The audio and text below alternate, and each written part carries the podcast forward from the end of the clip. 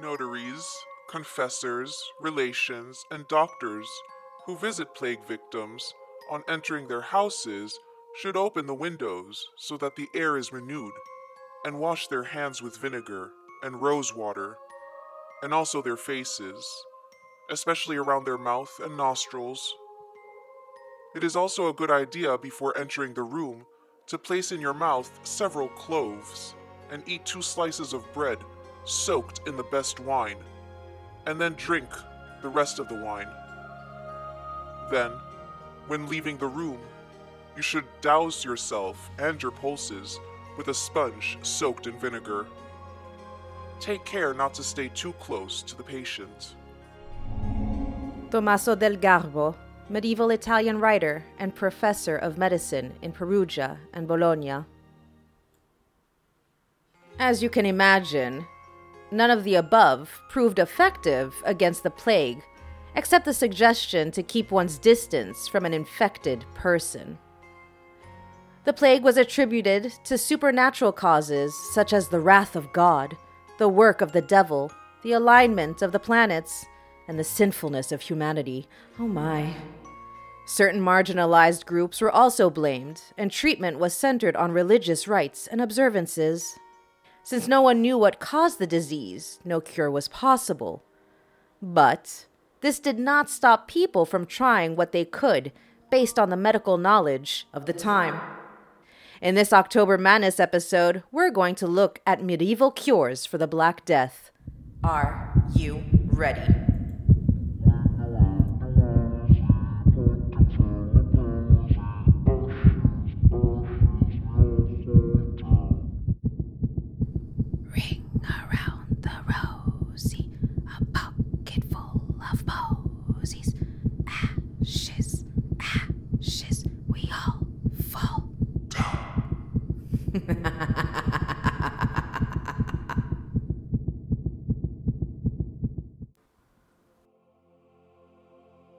Welcome to a brand new October Madness episode.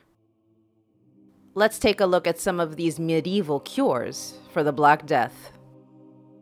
As I mentioned, since no one knew what caused the plague, that didn't stop people from trying what they could based on the medical knowledge of the time, which came primarily from the Greek doctor Hippocrates, the philosopher Aristotle of Stagira, and the Roman physician Galen as well as religious beliefs, folklore, herbalism, and superstition. These cures, most of which were ineffective and some of which were fatal, fall roughly into five categories animal cures, potions, fumigations, bloodletting, and pastes, flight from infected areas and persecution of marginalized communities, religious cures, and last but not least, quarantine and social distancing. Of these five, only the last, quarantine, and what is now known as social distancing, had any effect on stopping the spread of plague. Unfortunately, people in the 14th century were as reluctant to stay isolated in their homes as people are in present day during the COVID 19 pandemic. The wealthy bought their way out of quarantine and fled to country estates, spreading the disease further while others helped with the spread by ignoring quarantine efforts and continuing to participate in religious services and by going about their daily business. By the time the plague ended in Europe, millions were dead, and the world the survivors had known would be radically changed. Let's take a look at medical knowledge of the time. Physicians of the day had no idea how to cope with the outbreak Nothing in their experience came anywhere close to the epidemic which killed people, usually within three days of the onset of symptoms. Scholar Joseph A. Lagan notes when the Black Death struck Europe in the middle of the 14th century, nobody knew how to prevent or treat the disease.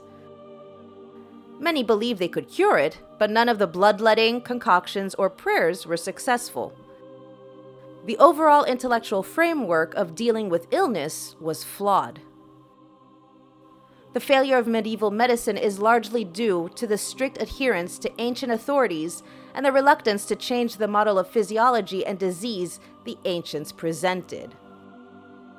None of Galen's work and little of others were available in Latin or Greek to the European doctor who had to rely on Arabic translations, which were then translated to Latin along with the canon of medicine of the Persian polymath Ibn Sina, also known as Avicenna, whose brilliant work was often obscured by poor translations.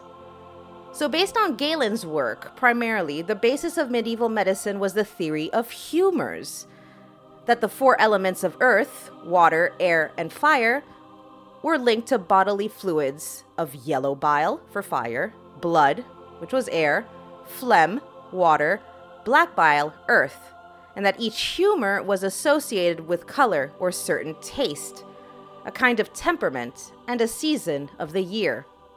One's health could also be affected by astrological alignment and, of course, by supernatural agencies such as God, Satan, diverse demons, and the witchcraft of marginalized peoples such as Romani Jews and others considered outsiders who were thought to possess knowledge of the black arts.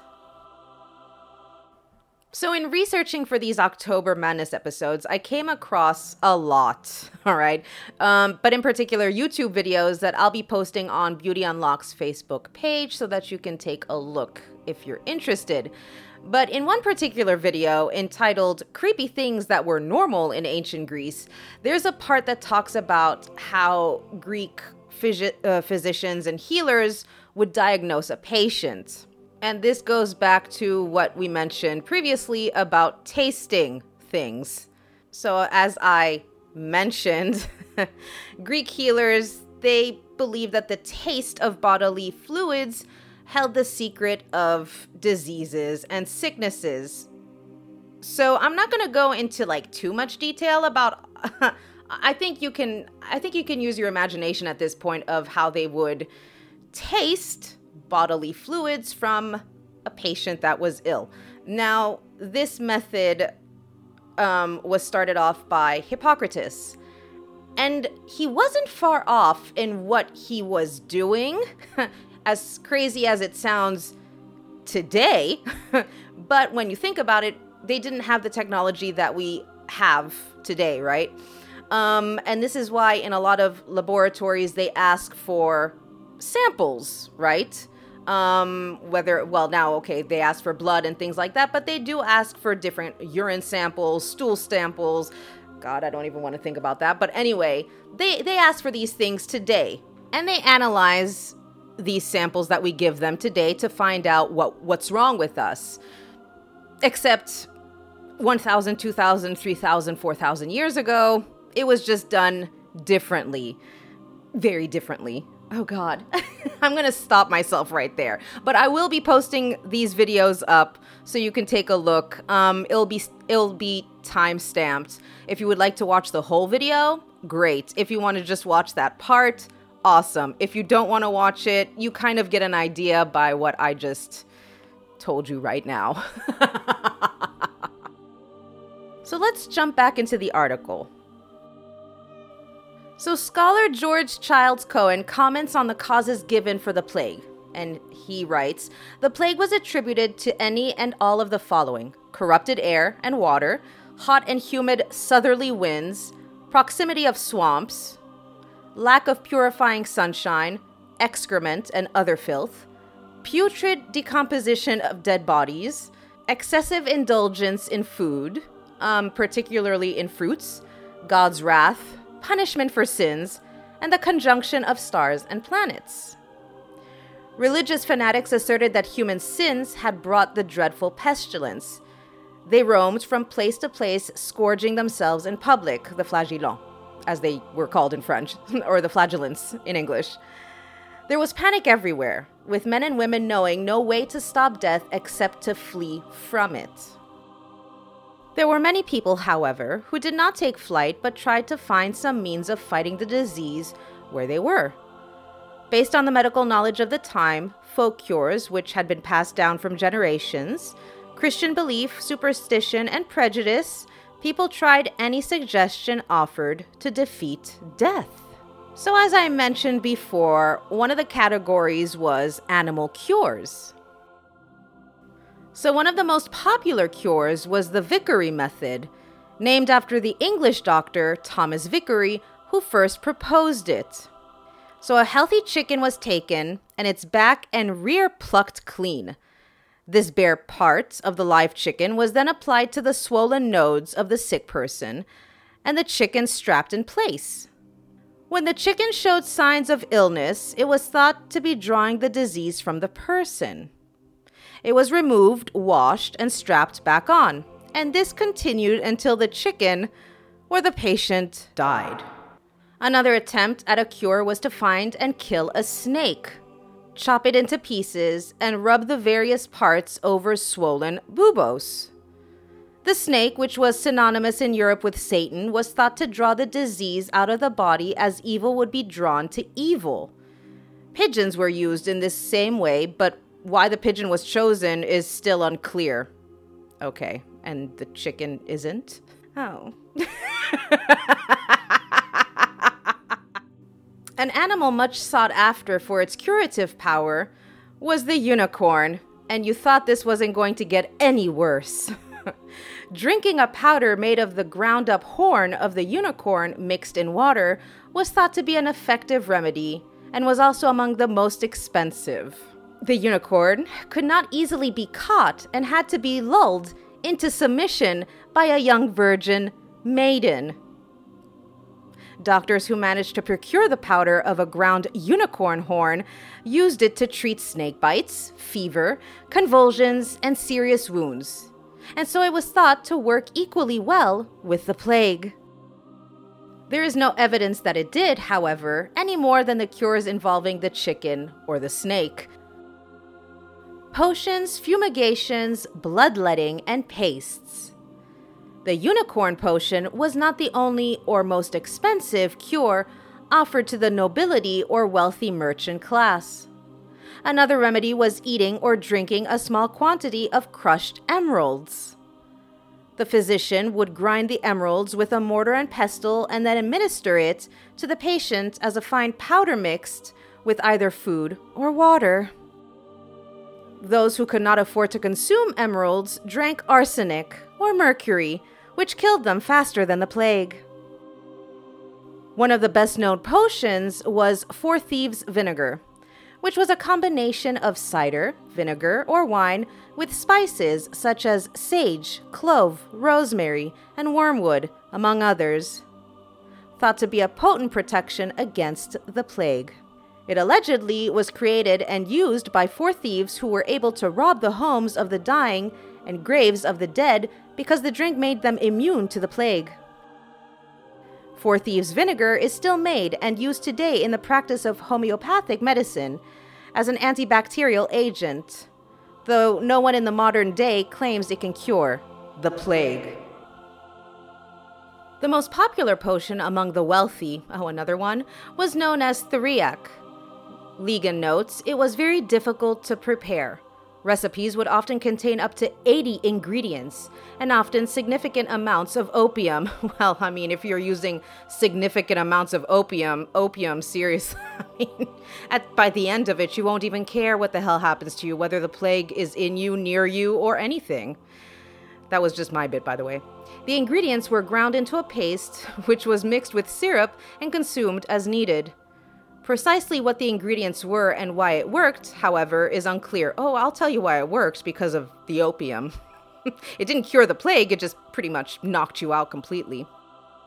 Aside from potions, clearing the air was considered another effective remedy. Since the plague was thought to spread by bad air, homes were fumigated with incense or simply smoke from burning thatch. People carried bouquets of flowers, which they held to their faces, not only to ward off the stench of decomposing bodies, lovely, but because it was thought this would fumigate one's lungs. It was this practice which gave rise to the children's rhyme, Ring Around the Rosy, a pocket full of posy. Ashes, ashes, we all fall down in reference to the practice of filling one's pockets with flowers or sweet smelling substances to keep one safely fumigated at all times. As the rhyme suggests, this was as ineffective as any of the other cures. It was also thought that one could fumigate oneself by sitting close to a very hot fire, which would draw the disease out by heavy sweating. Another technique was to sit by an open sewer, as the bad air which was causing one sickness would gravitate to the bad air of the sewer, sewage of the stream, pond, or pit used for dumping human waste. I'm worried at this point. Bloodletting was a popular remedy for all kinds of illnesses and was well established by the medieval period. It was thought that by drawing out bad blood, which caused illness, health would be restored by the good blood that remained. The preferred method was leeching, in which a number of leeches would be placed on the patient's body to suck out the bad blood. But leech collectors were a highly paid profession, and not everyone could afford this treatment. For the less affluent, a small incision was made in the skin with a knife, and the bad blood collected in a cup and disposed of. Another method along these same lines was cupping, in which a cup was heated and applied upside down to a patient's skin, especially the buboes, to draw the sickness into it. Before I continue, I would like to say that cupping therapy does have its benefits. One of them is obviously not to cure plague, but it is still used today, and we call it in Greek ventouzes. And my grandmother used to do this to my father back in the day. But again, I would like to mention it does not cure plague. And I'm sure that many of you know that leeches are still used today, and again, they are not used to cure plague, but they are used um, in, in modern medicine today.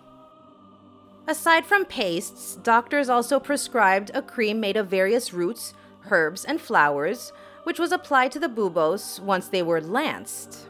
Other cures also involved human waste, which was also turned into a paste for the same purpose, which in no doubt led to greater infection. and also, another cure was clean urine. And they believed that it had medicinal properties. So people would bathe in it or they would drink it, and urine collectors were paid well by doctors for a clean product. I'm very, very worried by this point. How's everybody doing so far? Everybody good? Alrighty then. Let's continue. Flight from infected areas and persecution. Those not wishing to bathe in urine, be smeared with feces, or try the other cures left the affected region or city, but this option was usually only available to the wealthy. Another unfortunate way of curing the plague was by striking at what they considered its source marginalized groups who were considered outsiders. Kohn writes In places, the plague was blamed on cripples, nobles, and Jews, who were accused of poisoning the public wells and were either driven away or killed by fire or torture. In addition to those groups mentioned, many others were also singled out who were in any way considered different and did not conform to the standards of the majority. In other words, many of us would be fucked. Religious cures. For the most part, this standard was set by the medieval church, which informed the worldview of the majority of the population of Europe at the time. Religious cures were the most common, and besides the public flagellation mentioned above, took the form of purchasing religious amulets, charms, prayer, fasting, attending Mass, persecuting those thought responsible, hmm, and participating in religious processions. The Pope eventually put a stop to the public flagellations as ineffective and upsetting to the populace but by that time, participants had spread the plague to every town or city they had visited. Bravo. Last but not least, quarantine and what is now known as social distancing. The only effective means of stopping the spread of the plague, though not curing it, was separating the sick from the well through quarantine. The port city of Ragusa, which is modern day Dubrovnik in Croatia, at the time under the control of Venice, was the first to initiate this practice through a 30 day isolation period imposed on arriving ships. Ragusa's population had been heavily depleted by the plague in 1348, and they recognized that the disease was infectious and could be transmitted by people. Ragusa's policy was effective and was adopted by other cities and extended to 40 days under the law of Quarantino, 40 days, which gives English its word quarantine.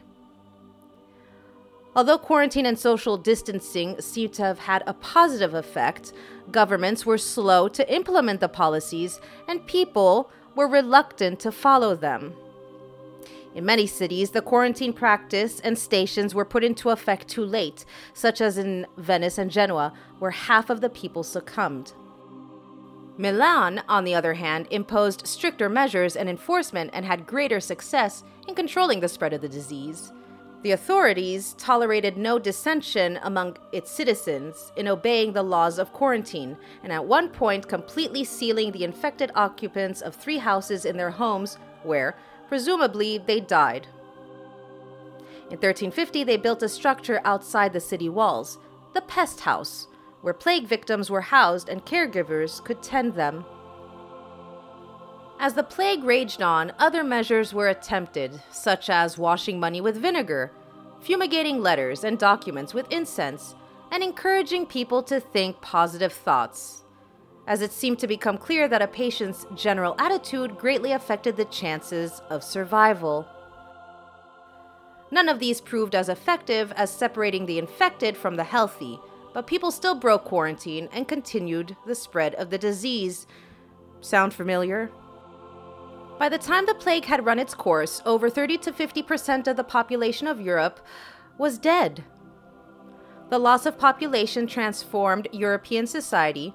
It ended the feudal system, establishing wages for former serfs, and elevating women's statuses in that many mothers, wives, and daughters survived the males of the family and assumed their roles. Another notable consequence was a shift in focus from God and heaven to humanity and life on earth which would eventually give rise to the Renaissance. To many historians, the Black Death marked the end of the Middle Ages and the start of the modern age. This conclusion is sound in that afterwards, people's disillusionment with the religious, political, and medical paradigms of the past inspired them to seek alternatives, and these would eventually find full expression in the Renaissance, which lay the foundation for the world of the modern era.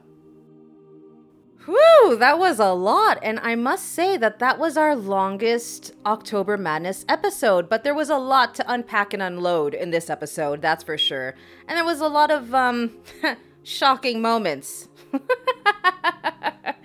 oh my goodness, all the things that we learn. And it's worth mentioning that history apparently repeats itself. And I believe that we can draw many similarities from the plague, or let's say the behavior of people during the plague over 600 years ago and COVID 19 today. I could say that people's behavior today can be quite questionable, for lack of a better word. And although we might not be smearing feces all over our bodies or drinking urine, there have been many who could not deal with quarantine or social distancing rules.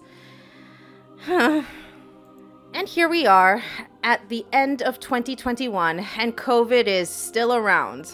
Let's see how long this motherfucker lasts. With all that being said, I hope you enjoyed this episode. I hope you found it as insightful as I did. I know there were some bits that were gross, but we got to delve deeper and look at the many ways our ancestors believed helped cure the plague. I'm Carissa Vickis, reminding you that plague still exists today. Don't go looking for chickens to strap onto your body. Don't crush emeralds to mix with your water. And stay away from arsenic, mercury, and unicorn horns. Stay safe and enjoy your weekend.